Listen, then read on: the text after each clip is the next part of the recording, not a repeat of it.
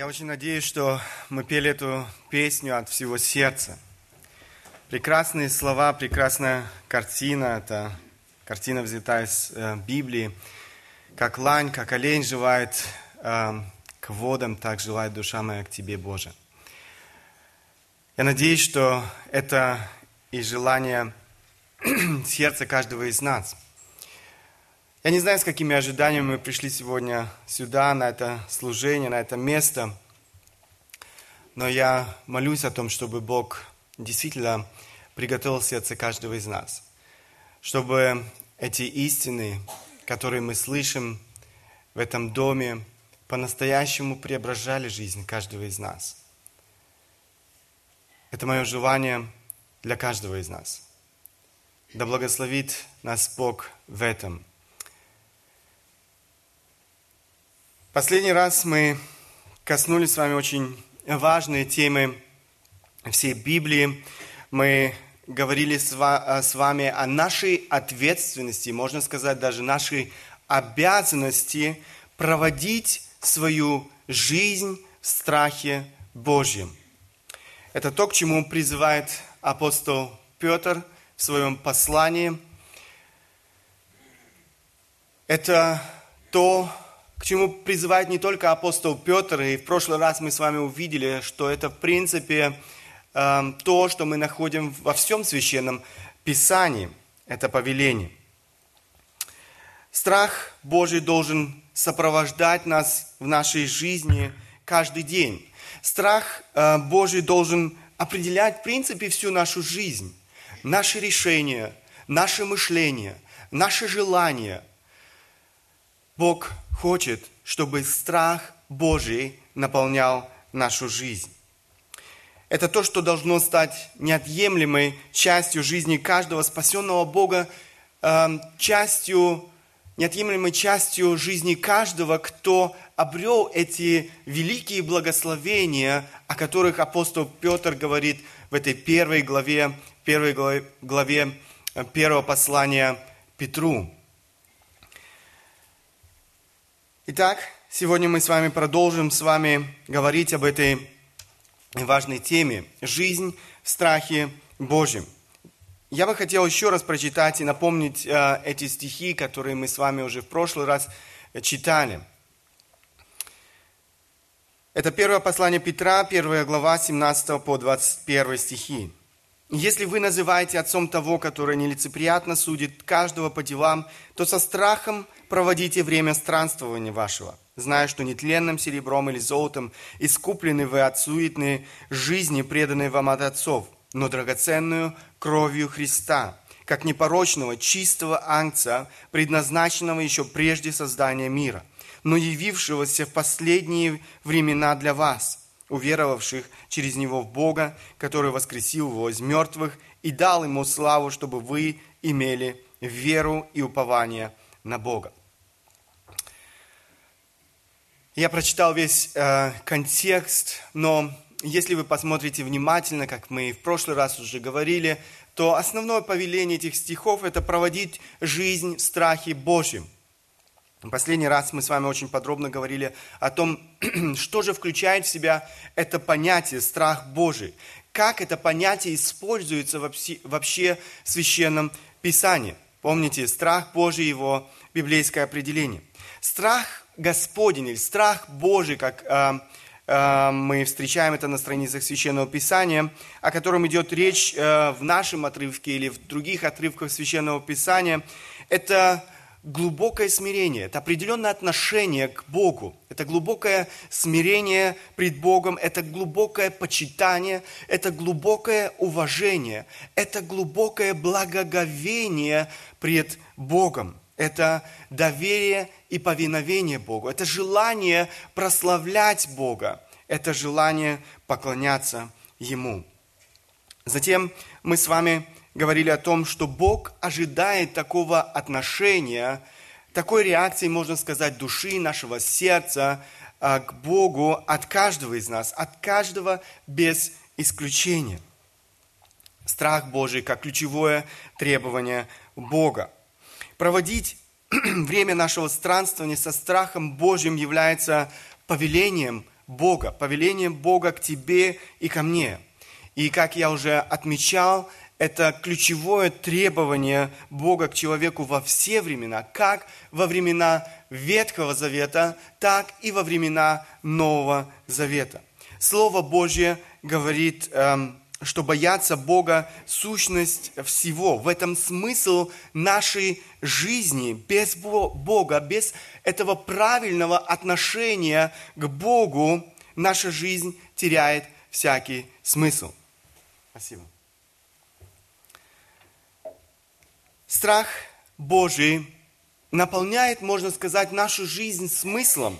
Страх Божий помогает нам выстраивать свою жизнь так, что она прославляет Бога, э, с одной стороны, и в то же самое время она приносит необыкновенное, невероятное удовлетворение в, нашей, в нашу жизнь. Оно приносит в нашу жизнь мир и покой. Оно приносит в нашу жизнь невероятную радость.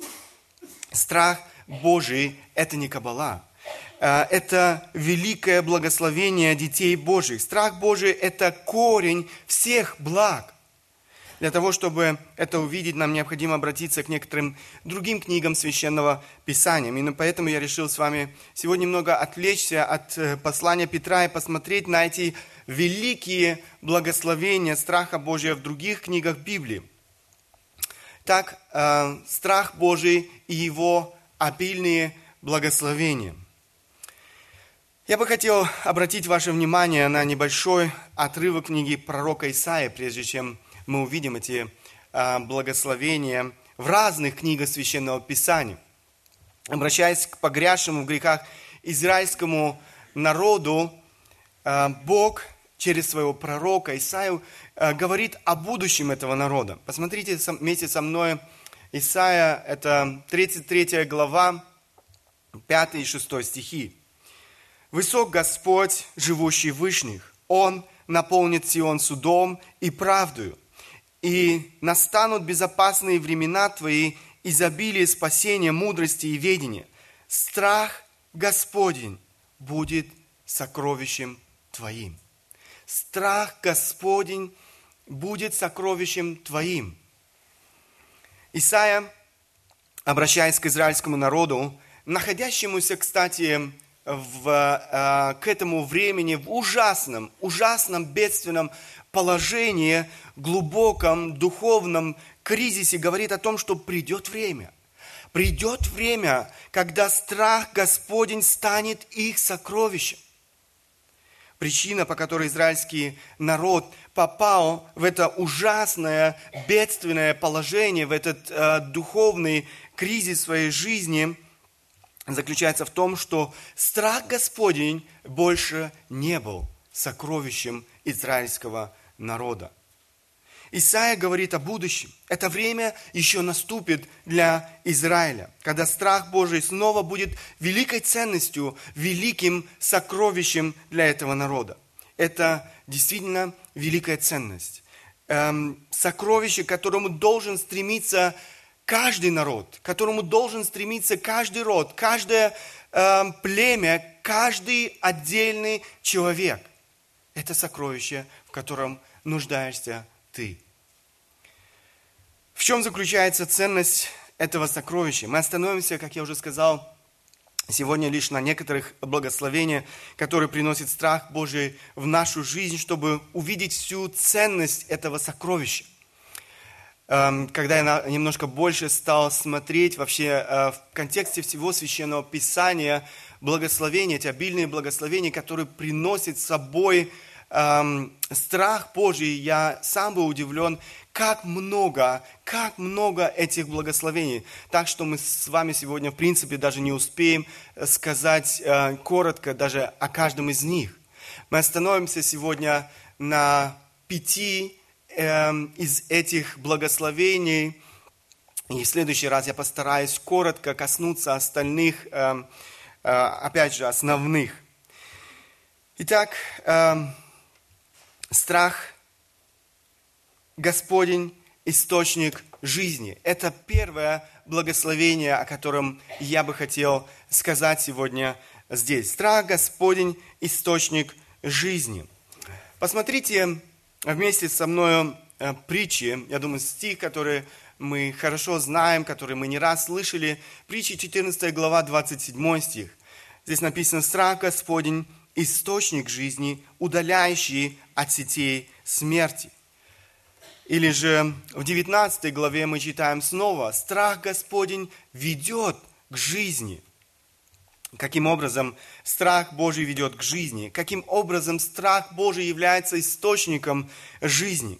Каждый человек с самого рождения имеет неправильное отношение к Богу. Он не имеет страха Божьего. И в этом заключается большая проблема каждого человека, который не знает Бога, который не верует в Бога. Послание к римлянам апостол Павел дает характеристику людям, которые не знают Бога, которые живут, игнорируя Бога в своей жизни. Послушайте, что характеризует таких людей. Римлянам 3 глава 10-18 стихи. Как написано, нет праведного ни одного, нет разумевающего, никто не ищет Бога. Все совратились с пути, до одного негодны. Нет делающего добро, нет ни одного. Гортань их открытый гроб, языком своим обманывают, яд аспидов на губах их. Уста их полны злословия и горечи. Ноги их быстры на пролитие крови, разрушение и пагуба на путях их. Они не знают пути мира. Нет страха Божия перед глазами их. Посмотрите, что завершает весь этот список э, или все эти качества, которые апостол Павел перечисляет здесь, давая характеристику людям, которые не знают Бога. Нам, каждому из нас, кто, э, каждый из нас был однажды в числе тех, э, о котором говорит здесь апостол Павел – конце всего здесь сказано, нет страха Божия перед глазами их. Это то, что отличает человека, который не знает Бога. Это то, что отличает человека, неверующего в Бога. Мы имеем, или человек, который не знает Бога, имеет неправильное отношение к Богу. Он не имеет страха Божьего. Такой человек поражен грехом он по своей природе грешник, он по своей природе богопротивник, мятежник. Мы снова и снова говорим об этом здесь. И э, это важно, потому что это то, э, как представляет Библия человека, живущего без Бога. Мы сегодня живем с вами в мире, который пытается игнорировать эту истину, который пытается представить человека совершенно в другом свете. Мы живем Э, с вами, так сказать, в этом гуманном обществе. Но Библия говорит, кем на самом деле является человек, живущий без Бога, человек, который игнорирует Бога. Вместо того, чтобы подчиниться Богу, он пренебрегает Его Словом, он живет в соответствии со своими представлениями, в соответствии со своими желаниями, эгоистичными, грязными. Он отвергает спасение, которое Бог предлагает нам в Иисусе Христе. Человек глуп и невежествен. Эта глупость, невежество и неверие ведут человека прямой дорогою в ад, вечную погибель. Истинная вера в Бога преображает человека он приобретает новое отношение к Богу, Иисусу Христу. Он приобретает страх Божий. Он обретает новую природу. Тот, кто не имеет страха Божьего, не имеет истинной веры. Тот, кто не имеет страха Божьего в своей жизни, этого правильного отношения к Богу, не имеет истинной веры. А значит, и спасения – от вечного наказания. Страх Божий связывает нас с Богом и ведет нас к жизни. Он ведет нас к жизни вечной. Это действительно бесценное благословение, о котором говорит Слово Божье. Страх Божий ведет к спасению от вечного осуждения. И я бы хотел задать вопрос каждому, каждому, кто сегодня слышит это слово, это обращение к Бо- Бога к тебе, к твоему сердцу. Имеешь ли ты этот страх Божий в твоем сердце? Имеешь ли ты этот страх Божий, который ведет тебя к жизни вечной? Что характеризует сегодня твои взаимоотношения с Иисусом Христом? Бог явил себя людям. Бог явил себя этому миру в Иисусе Христе, своем Сыне. Наше отношение ко Христу является решающим в отношении того, где мы проведем вечность. Иисус Христос, отдав свою жизнь на кресте, стал жертвой за наши грехи. Бог принял эту жертву, воскресив его из мертвых. Иисус Христос – единственный путь спасения для человека. Бог призывает сегодня покаяться, покаяться, привести наши взаимоотношения с Ним в порядок, осознать свою греховность и изменить свое отношение к Иисусу Христу – обрести веру и страх Божий, без которых никто не спасется, без которых никто не увидит Царствия Небесного. Это первое великое благословение, которое мы имеем со страхом Божьим в нашей жизни.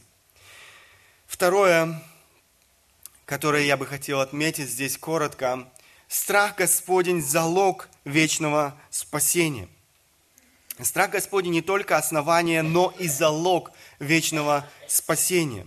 Посмотрите стих, который мы с вами уже в прошлый раз коротко упоминали.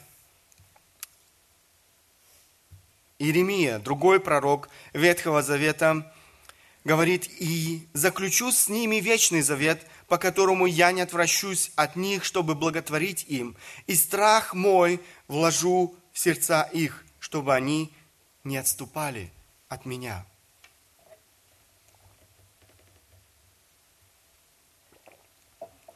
Вы помните, речь идет о Новом Завете. Речь идет о нас с вами. И Бог говорит, я вложу страх мой в сердца их, чтобы они что сделали? Не отступали от меня. Страх Господень хранит нас от отступничества. Человек, который однажды обрел страх Божий, никогда не отступит – он будет следовать за Богом до конца своего жизненного пути. Этот страх перед Богом будет хранить его на его путях. Этот страх доведет его до цели. Если, условие, если этот страх на самом деле живет в сердце человека. Далее, страх Господень – руководство для истинного поклонение. Здесь мы остановимся немножко э, подробнее. Истинное поклонение не может быть без страха Божьего. Вы видите, все эти, все эти благословения, о которых мы с вами говорим, очень тесно взаимосвязаны друг с другом. Истинное поклонение возможно только в страхе Божьем, точно так же, как и спасение не может быть без страха Божьего. Истинное поклонение исходит из страха Божьего. Посмотрите, Псалм 5, 8 стих. Автор этих слов говорит, «А я по множеству милости Твоей войду в дом Твой, поклонюсь святому храму Твоему в страхе Твоем». Когда автор этих слов говорит «поклонюсь храму э, святому», это, конечно же, не значит то, что он поклоняется какому-то предмету – Э, неодушевленному предмету, зданию. Э, конечно же, он поклоняется Богу. Храм в Ветхом Завете был местом пребывания Бога. И это то, что выражает автор этих слов здесь, в этих стихах. Бог ожидает от нас поклонения. Однако не всякое поклонение угодно Богу. Иоанн пишет, эм, в Евангелии от Иоанна, 4 глава, 24 стих написано, «Бог есть Дух, и поклоняющиеся Ему должны поклоняться в Духе и истине». Это важное условие для поклонников э, Иисуса Христа, нашего Господа. Сегодня Есть немало людей, которые утверждают, что поклоняются Богу в духе истине.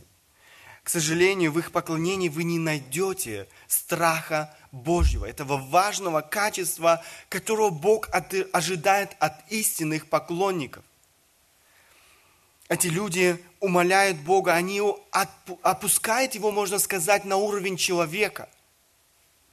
Примером тому могут послужить так называемое поклонение в некоторых харизматических церквях. Эти люди не имеют, к сожалению, очень часто не имеют страха Божьего. То, что они делают и говорят очень часто, не что иное, как богохульство и даже кощунство. Э, на богослужениях в таких церквях происходит много непристойного. Они очень эффективно используют средства массовой информации э, и культивируют не страх Божий, а понебратское отношение к Богу, к сожалению.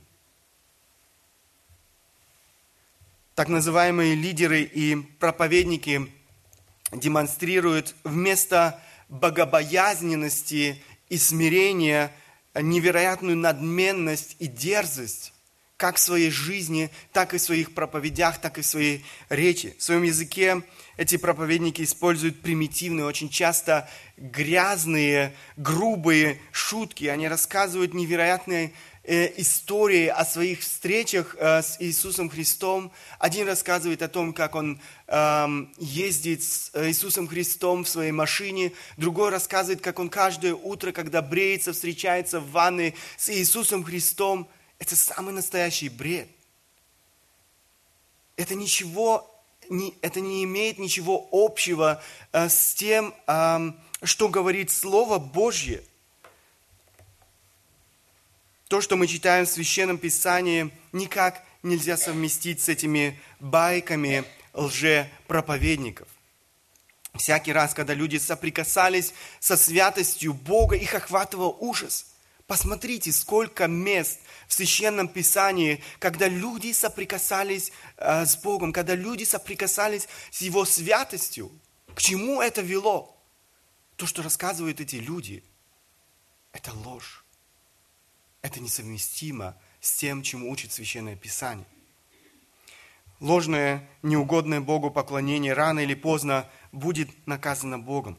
Одним из таких э, грозных предупреждений должна быть для нас история Надава и Авиуда, сынов Аар- Аароновых из э, Ветхого, Ветхого Завета.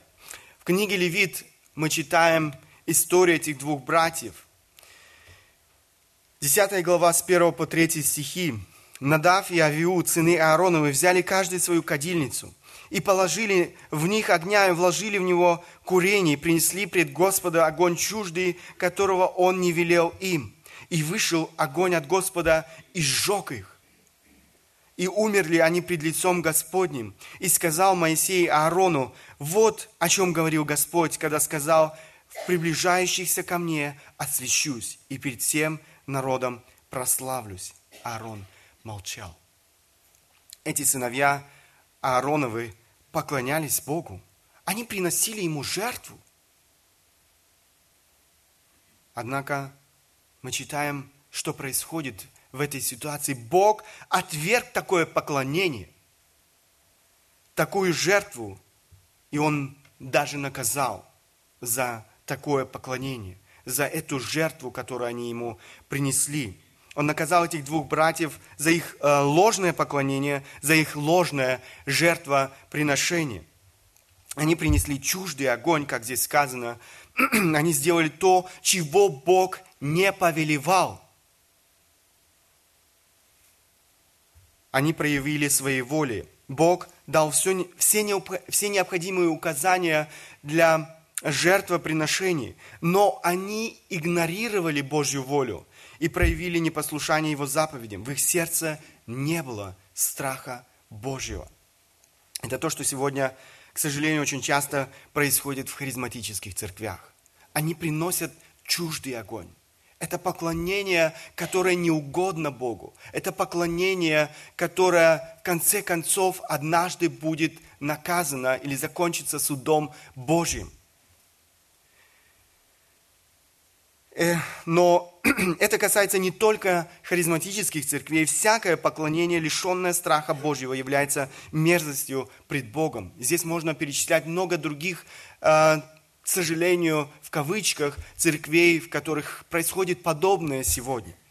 В книге пророка э, Исаия мы читаем о том, кто угоден Богу. Исаия 66, 66 глава 2 стих. «А вот на кого я презрю? На смиренного и сокрушенного духом, и на трепещущего пред словом моим». Это то, чего не было в жизни Надава и Авиуда. Однако это то, что Бог ожидает от нас. Смиренный и сокрушенный дух и трепет пред Его Словом. Вопрос, трепещете ли вы пред Его Словом сегодня? Имеете ли вы этот дух смиренный и сокрушенный?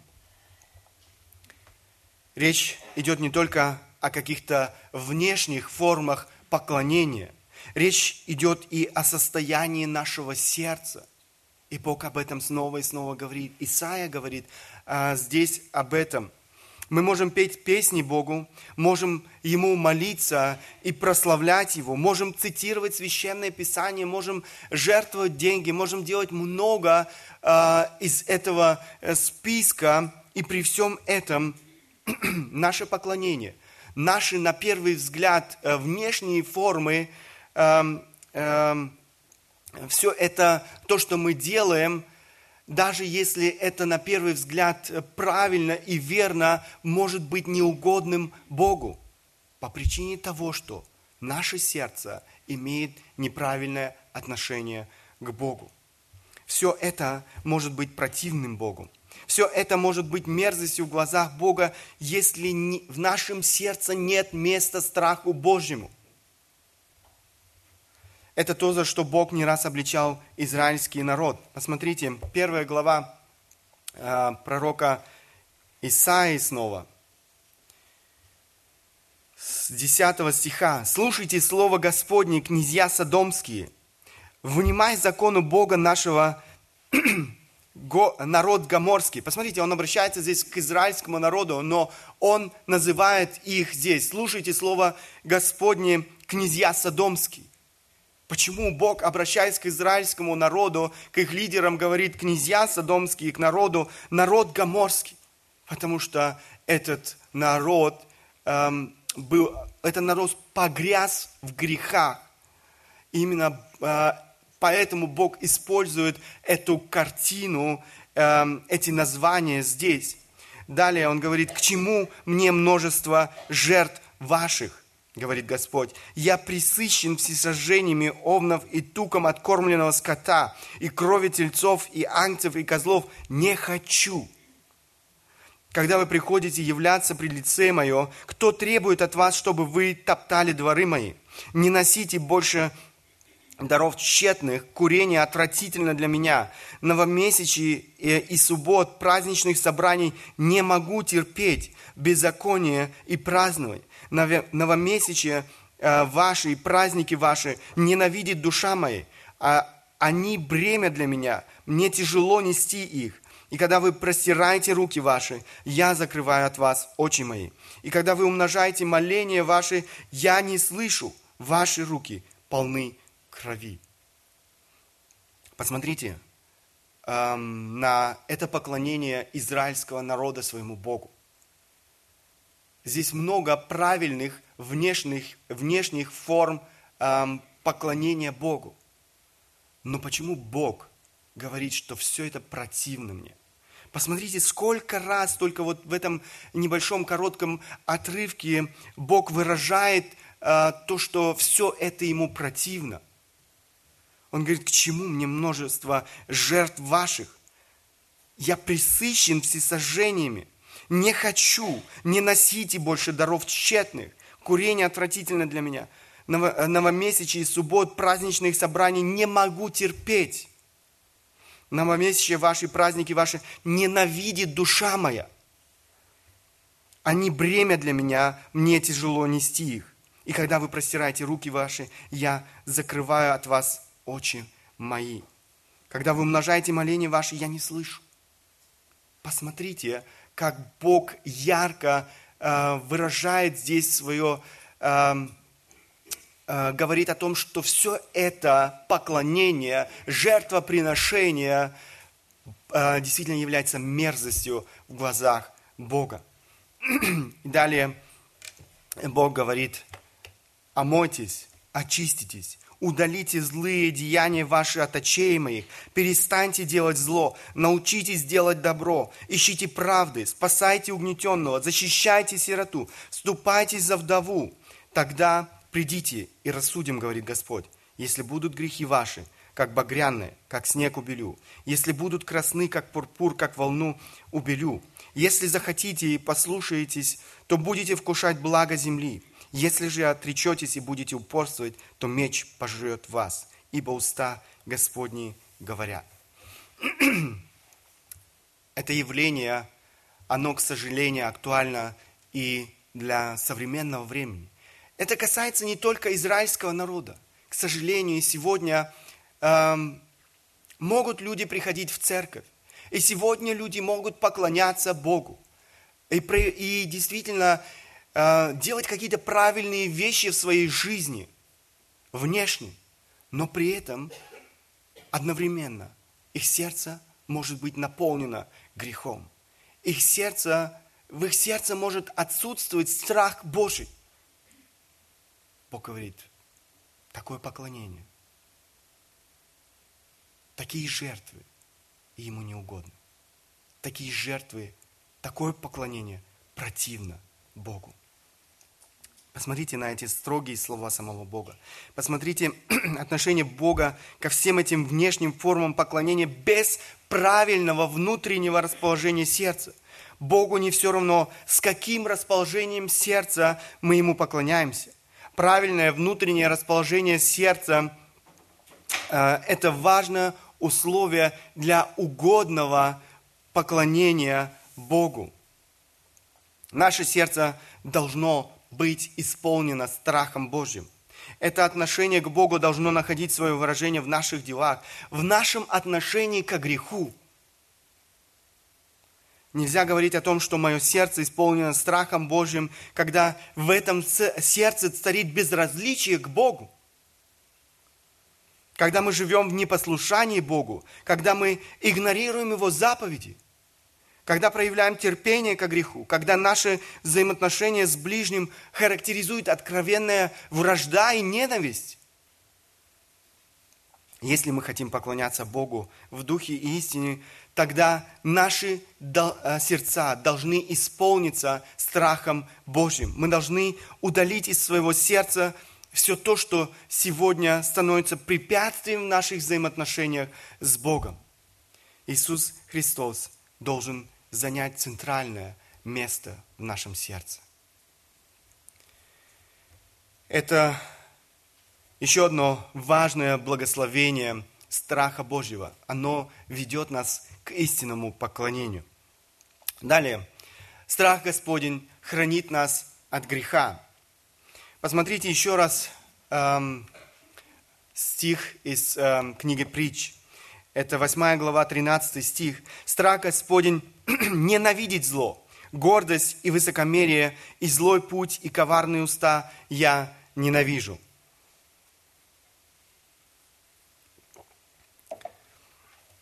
Страх Господень, который человек обретает с верой в Бога, радикально меняет его отношение к злу, его отношение к греху. Человек, имеющий страх Господень, ненавидит зло, ненавидит грех. Он будет бежать греха, он никогда больше не сможет э, смириться с грехом, примириться с грехом. Всякий раз, запачкавшись грехом, он будет искать освобождение. Он будет искать освобождение от греха.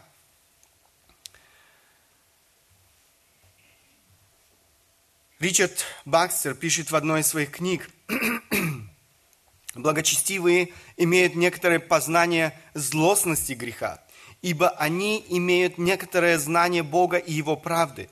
Нечестивые не имеют познания греха, ибо у них нет знания Бога. Тот, кто боится Бога, будет бояться греха. Тот, кто в своем сердце непочтителен с Богом, будет в сердце и в жизни дерзок к грехе. Безбожник, думающий, что Бога нет, считает, что нет и греха. Ничто в мире не покажет вам так ясно и мощно зло греха, как знание о величии, мудрости, благости, святости, власти, справедливости и истине Бога, ощущение Его присутствия, э, поэтому возродит и ваше ощущение злостности греха. Я надеюсь, вы понимаете, о чем говорит автор этих слов. Тот, кто познал Бога, он э, совершенно э, по-другому смотрит на грех. Он не, он не может больше мириться грехом в своей жизни. Это ложь, что верующий человек может наслаждаться грехом и при этом иметь уверенность в своем спасении. Истинно верующий человек имеет страх Божий и поэтому ненавидит грех. Если сегодня есть люди, которые заявляют о том, что они эм, верующие и при этом могут э, жить э, в грехе, наслаждаться этом грехе, это ложь. Истинно верующий человек никогда больше не сможет наслаждаться грехом. Он будет искать очищение от греха в своей жизни. Послушайте, что однажды Моисей эм, говорил израильскому народу. Этот стих мы тоже уже коротко упоминали в прошлой проповеди. Я прочту только 20 стих. «И сказал Моисей народу, не бойтесь, Бог пришел, чтобы испытать вас, и чтобы страх его был пред лицом вашим, дабы вы не грешили». Помните эту ситуацию? Это сцена у Синайской горы, когда, э, опять же, израильский народ соприкасается со святостью Бога. И Моисей обращаясь к этому народу, говорит, не бойтесь, Бог пришел, чтобы испытать вас, чтобы страх его был пред лицом вашим. И дальше он говорит о важной цели. Он говорит, дабы вы не грешили. Бог пришел, чтобы они имели страх Божий, который сохранит их от греха. Страх Божий хранит верующих людей от греха. Обратите внимание, не страх потерять спасение – удерживает человека от греха, как учат некоторые. Но страх перед Богом – это важный фактор, это важная мотивация в жизни верующих людей. Он хранит нас от греха. Можно приводить много примеров этому из Священного Писания. Вспомните жизнь Иосифа, человека Божьего. Это, наверное, один из ярких примеров в Священном Писании. Этот человек действительно боялся Бога. После смерти отца, братья, которые причинили немало зла своему э, брату, стали сильно переживать за свою жизнь. Они боялись мести со стороны Иосифа, но посмотрите реакцию Иосифа, посмотрите, как Иосиф отвечает этим озабоченным братьям. Это Бытие, 50 э, глава, 19-20 стихи. «И сказал Иосиф, не бойтесь, ибо я боюсь Бога. Вот вы умышляли против меня зло, но Бог обратил это в добро, чтобы сделать то, что теперь есть, сохранить жизнь великому числу людей.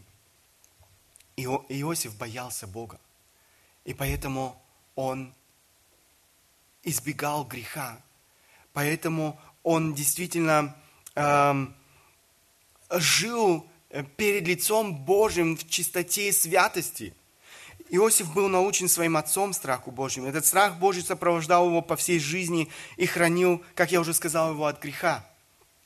В его жизни были очень непростые ситуации, в которых он был искушаем к греху. Однако именно страх Божий помогал ему снова и снова. В прямом смысле бежать от греха. Можно э, приводить, опять же, много примеров из жизни Иосифа. Один из ярких примеров, которые, опять же, мы находим в Священном Писании – это его испытание в доме Патифара, царедворца, царедворца фараона. Жена Патифара, которой он сильно приглянулся, буквально заставляла его вступить в сексуальные отношения с ним. Но посмотрите, что отвечал ей Иосиф. Это 39 глава той же книги, 8-9 стихи.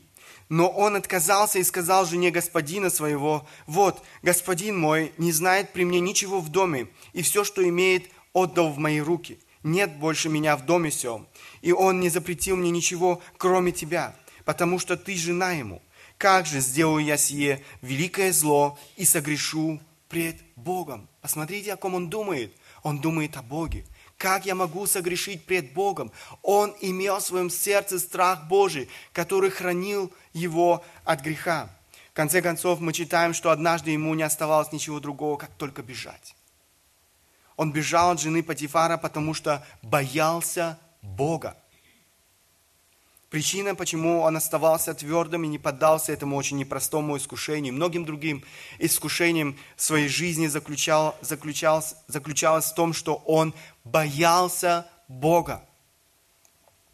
Он испытывал глубокий трепет, глубокое благоговение пред Богом. Знаете, почему люди грешат? Знаете, почему мы грешим? Потому что нет страха пред Богом, потому что его слишком мало – в нашей жизни. Знаете, почему муж кричит на жену, жена кричит на мужа? Потому что нет страха Божьего. Знаете, почему люди прибегают к порнографии и другим всевозможным сексуальным извращениям? Потому что нет страха Божьего. Знаете, почему люди врут? Почему люди э, клевещут, сплетничают, ропщут, э, осуждают, манипулируют? Потому что нет страха Божьего. Очень часто люди делают грех в тайне, потому что они боятся осуждения других людей. Но они совершенно забывают о том, что для Бога нет ничего тайного. Бог видит наше сердце. К сожалению, мы часто теряем эм, из виду этот страх Божий, это присутствие Бога в нашей жизни. И поэтому мы своевольно грешим. От Бога ничего не сокрыто. Он видит и знает все, и Он не оставит грех без наказания. Если ты хочешь победить грех в своей жизни, тебе не обойтись без страха Божьего. Нам необходимо возрастать в страхе Божьем каждый новый день. Ощущение присутствия Божьего в нашей жизни, благоговение и это глубокое почтение к Нему делает нас способными контролировать свой язык, быть осторожными в словах, они делают нас способными контролировать наши мысли. Они делают нас способными правильно реагировать в самых разных ситуациях нашей жизни. Они делают нас способными принимать угодные Богу, Богу решения. Они делают нас способными делать дела, которые прославляют Бога. Вспомните сейчас ситуацию последней недели, в которых вы проявляли непослушание Богу. Вы совершили грех. Думали ли в это мгновение вы о Боге? Думали ли вы о Его присутствии в вашей жизни? Я думаю, нет.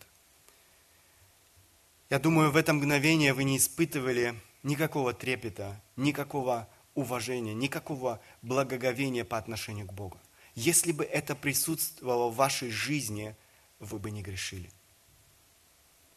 Страх Божий хранит нас от греха. Это еще одно важное благословение страха Божьего в нашей жизни. Далее. Страх Господень – начало мудрости. Опять же, притчи. Начало мудрости – страх Господень. Или же Псалом 110, 10 стих, там написано – начало мудрости страх Господень, разум верный у всех, исполняющих заповеди Его. Страх Господень приносит в нашу жизнь мудрость. Мудрость, о которой идет речь в этих стихах, это не просто знание. Это не просто обладание большими интеллектуальными способностями, э, или, как написано в словаре, Ожегова глубокий ум, опирающийся на жизненный опыт.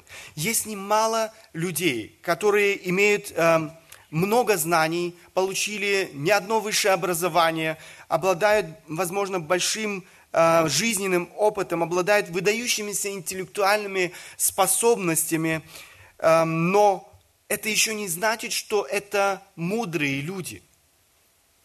Мудрость в библейском понимании – это способность строить свою жизнь на основании Слова Божьего таким образом, э, чтобы она в максимальной степени прославляла Бога. Она всегда выражается в праведном образе жизни. Такая жизнь в гармонии с волей Божьей не только прославляет Бога, но и приносит э, в жизни человека смысл, неверо... невероятное удовлетворение, радость и мир. Э, Иаков в своем послании говорит много о мудрости. Э, он кстати, говорит не только об одной мудрости, о которой мы с вами говорим, он говорит даже о двух видах мудрости. Одна берет свое начало в Боге, это небесная мудрость или мудрость, ходящая свыше, как он выражается. Это та мудрость, о которой мы с вами говорим. Другая берет свое начало в силах тьмы, бесовская мудрость, эм, или же он называет ее еще душевная, то есть мудрость, которая исходит э, из греховной природы человека, мудрость, которая эм, поражена грехом, а все то, что запачкано, поражено грехом, не может быть совершенным, не может приносить добрый плод. Такая мудрость отвергает Бога и Его Слово. Такая мудрость стоит в прямом противоречии э, к мудрости истины, которая исходит от Бога.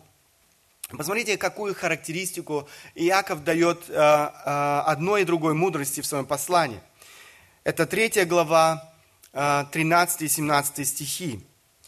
«Мудр ли и разумен кто из вас, докажи это на самом деле, добрым поведением с мудрой кротостью. Но если в вашем сердце вы имеете горькую зависть и сварливость, то не хвалитесь и не лгите на истину. Это не есть мудрость, нисходящая свыше, но земная, душевная, бесовская. Ибо где зависть и сварливость, там неустройство и все худое. Но мудрость, сходящая свыше, во-первых, чиста, потом мирна, скромна, послушлива, полна милосердия, добрых плодов, беспристрастна и нелицемерна. Посмотрите, что характеризует э, мудрость, э, сходящую свыше. Мы видим, что эта мудрость имеет прямое отношение к нашей жизни, к нашему поведению. То есть это не просто какая-то теория, не просто какие-то знания в нашей жизни, но это образ жизни – Мудрость бесовская э, здесь ведет к неустройству. Она ведет к проблемам разного рода. Там все худое, э, обобщает э, Иаков. Она становится причиной конфликтов и вражды. Ее важные признаки – зависть и сварливость. Не просто зависть, а Иаков говорит горькая зависть. Зависть едкая, губительная, разрушительная. Завидовать значит сильно, сильно что-то желать, желать своего, стремиться к своей цели, не обращая внимания на других, переступая через других, и, возможно, даже наступая на других. Присутствие зависти в сердце человека говорит о многом. Это говорит о том, что человек эгоистичен. Это говорит о том, что человек горд. Это говорит о том, что человек самолюбив – это говорит о том, что человек таит ненависть в своем сердце к ближнему. Он думает лишь о своем благе, он принимает лишь свое э, мнение, собственное мнение, его личное мнение. Мои идеи, моя точка зрения, масштаб для всех. Очень часто такие люди в самых разных конфликтах утверждают, что борются за истину, борются, я не знаю, за справедливость, борются э, за Бога. При этом им совершенно не важно, является ли то, что они говорят или думают истиной. Богом и они пытаются лишь прикрыть э, свои собственные эгоистичные желания и интересы. Они имеют свои представления, свое мнение и хотят сделать это масштабом для других. Другой признак, который называет Иаков этой эм, бесовской мудрости, это сварливость. Первое, о чем мы думаем, э, слыша это слово, в русском языке это постоянный ропот, это недовольство. Но в греческом языке это слово имеет более э, широкое значение. Один словарь дает такое определение этому слову. Эгоистичные амбиции, это слово обозначает порог вождя, который создает партию только из личной гордости. Это амбиции соперничества. Такой человек крайне эгоистичен из-за того, что он пытается любой ценой реализовать себя – Он постоянно видит вокруг себя соперников, он все время пытается отстаивать свое личное мнение, опять же, вызывает раздоры, бесполезные споры, э, конфликты. Он поглощен собой. Он не видит интересы других людей, он не слышит мнения других людей. Ему наплевать на какие-либо нормы приличия, на чувства других людей. Вы видите эту большую разницу между этой бесовской мудростью и мудростью, исходящей от Бога, мудростью, сходящей свыше. Вопрос каждому из нас, какая из этих двух видов мудрости характерна для твоей жизни? Бог хочет, чтобы люди, окружающие нас, видели, эм, видели в каждом из нас мудрость небесную, мудрость, сходящую свыше, а не бесовскую. Моисей, однажды обращаясь к израильскому народу, говорил, это Второзаконие, 4 глава, 5-6 стихи. Вот, я научил вас постановлениям и законам, как повелел мне Господь Бог мой, дабы вы так поступали в той земле, в которую вы вступаете, чтобы овладеть ею. И так храните и исполняйте их, ибо в этом мудрость ваша и разум ваш пред глазами народов, которые, услышав о всех сих постановлениях, скажут, только этот великий народ есть народ мудрый и разумный.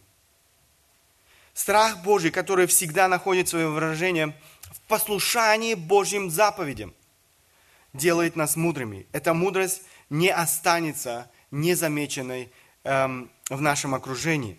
Мы будем оказывать влияние на людей в нашем окружении, независимо от того, верующие это люди, люди, знающие Бога, или же это люди, далекие от Бога. Это сделает наше свидетельство в этом мире эффективным. Люди будут желать познать этого Бога, который так преображает жизнь э, человека, который дает нам эту небесную мудрость и разумение. Посмотрите, только этот великий народ есть народ мудрый и разумный. Это то, что должны были увидеть языческие народы э, в Израиле. Но это применимо сегодня к нам с вами. Люди, не знающие Бога, должны увидеть эту мудрость в нашей жизни. Они должны увидеть эту мудрость в церкви. К сожалению, люди вокруг так мало видят этой мудрости и разумения в нашей жизни, к сожалению, в жизни церкви. Причина отсутствия или же дефицит страха Божьего.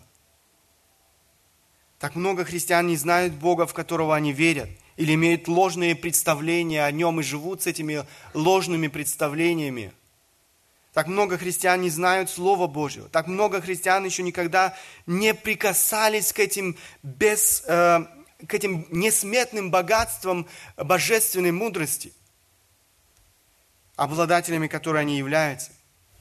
Поэтому им не достает этой божественной мудрости в их жизни. Так много христиан не знают этой жизни с избытком радости в Боге, несмотря на все испытания, о которых говорил Христос – так много христиан ведут такой скучный, угрюмый, э, никчемный образ жизни, проводя свою жизнь в погоне за какими-то э, временными удовольствиями, не знают настоящего счастья в семейной жизни, не имеют силы справиться с испытаниями, искушениями своей жизни. Именно поэтому люди, не знающие Бога вокруг нас, очень часто не желают иметь ничего общества, не, не желают ничего иметь ничего общего с церковью, с такими христианами, или можно сказать, с таким христианством. Наблюдая за христианами, они не видят большой разницы. Они не видят этой мудрости, которую они должны увидеть в нашей жизни. Они не видят того, что могло бы их э, привлечь в нашей жизни. К сожалению, картина современного христианства очень плачевна. Но я бы не хотел, чтобы мы говорили Э, в общем эм, плане о всем христианстве, я бы хотел, чтобы каждый из нас проанализировал свою собственную жизнь, свое христианство. Какое представление о христианстве получают люди, наблюдая за твоей жизнью? Твои близкие, твои родные, твои коллеги по работе, братья и сестры в церкви, твои дети. Видят ли они в твоей жизни эту небесную мудрость, которая выражается в, в твоем поведении. И мы говорили, что характеризует эту э, мудрость, сходящую свыше. Помните, как об этом говорил Иаков? Э, она чиста, мирна, скромна, послушлива, полная милосердия, добрых плодов, беспристрастна и нелицемерна. Видят ли люди в твоем окружении эти качества в твоем характере? Бог хочет, чтобы мы действительно были благословением для нашего окружения. Такую мудрость, эту небесную мудрость, эм, эту мудрость, которая, как Иаков говорит, сходит свыше, вы не приобретете в школе за партой. Вы не приобретете ее с высшим образованием в институте, я не знаю, или в университете. Такую мудрость вы не купите ни за какие деньги. Это мудрость, которая приходит со страхом Божьим в нашу жизнь. Это не теоретические знания, но мудрость, которая имеет прямое отношение к нашей практической жизни. Она помогает нам в выборе профессии. Она помогает нам в выборе спутницы жизни, она помогает нам в выборе места жительства, она помогает нам строить взаимоотношения с людьми вокруг нас, она помогает нам э, иметь правильные цели в жизни, она помогает нам иметь правильные приоритеты в жизни, она помогает нам иметь правильные ценности в нашей жизни. И так далее. Этот список можно продолжать долго. Вы видите, все это имеет прямое отношение к нашей жизни, к нашей практической жизни.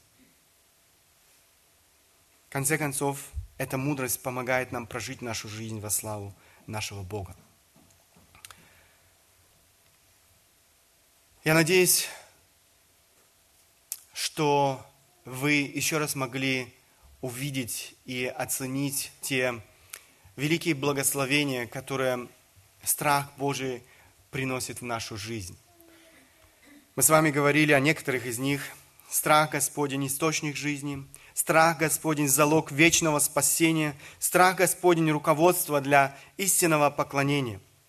Страх Господень хранит нас от греха. Страх Господень – начало мудрости. Как э, вы понимаете, что это действительно истинное сокровище. Истинное сокровище, в котором нуждается каждый из нас – не знаю, что является сокровищем в твоей жизни, но все это, все, что может предложить сегодня этот мир, ничто. Ничто в сравнении с тем, что предлагает нам Бог. Не пренебрегайте этим сокровищем. Вы никогда не станете обладателем этого сокровища, если Бог не будет центром вашей жизни, если Бог не будет господином вашей жизни.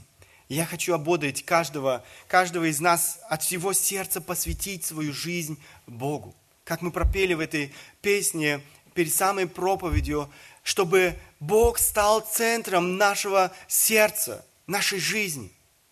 Чтобы все наши желания стремились к нашему Богу, к нашему Творцу. Чтобы Бог помог нам оставить, наш, э, оставить всякий грех – не проявлять терпение к греху, возрастать в познании Бога и Его совершенной воли для нашей жизни. Я очень и очень хотел бы, чтобы все это не осталось теорией для каждого из нас.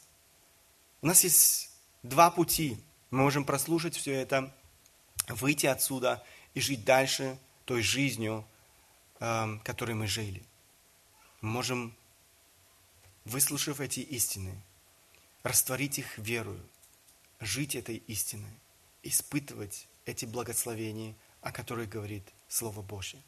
И это действительно, это действительно несравненно ценно, то, что предлагает нам Бог. Нет смысла растрачивать свою жизнь напрасно на то, что никогда не, принес, не принесет истинного удовлетворения, радости, мира, покоя в нашу жизнь. Бог предлагает то, что на самом деле ценно. Моя молитва о том, чтобы каждый из нас стремился к этим ценностям, к этому сокровищу в своей жизни. Да благословит нас Бог в этом. Аминь. Станем по возможности. Кто желает, может обратиться к Богу в своей молитве.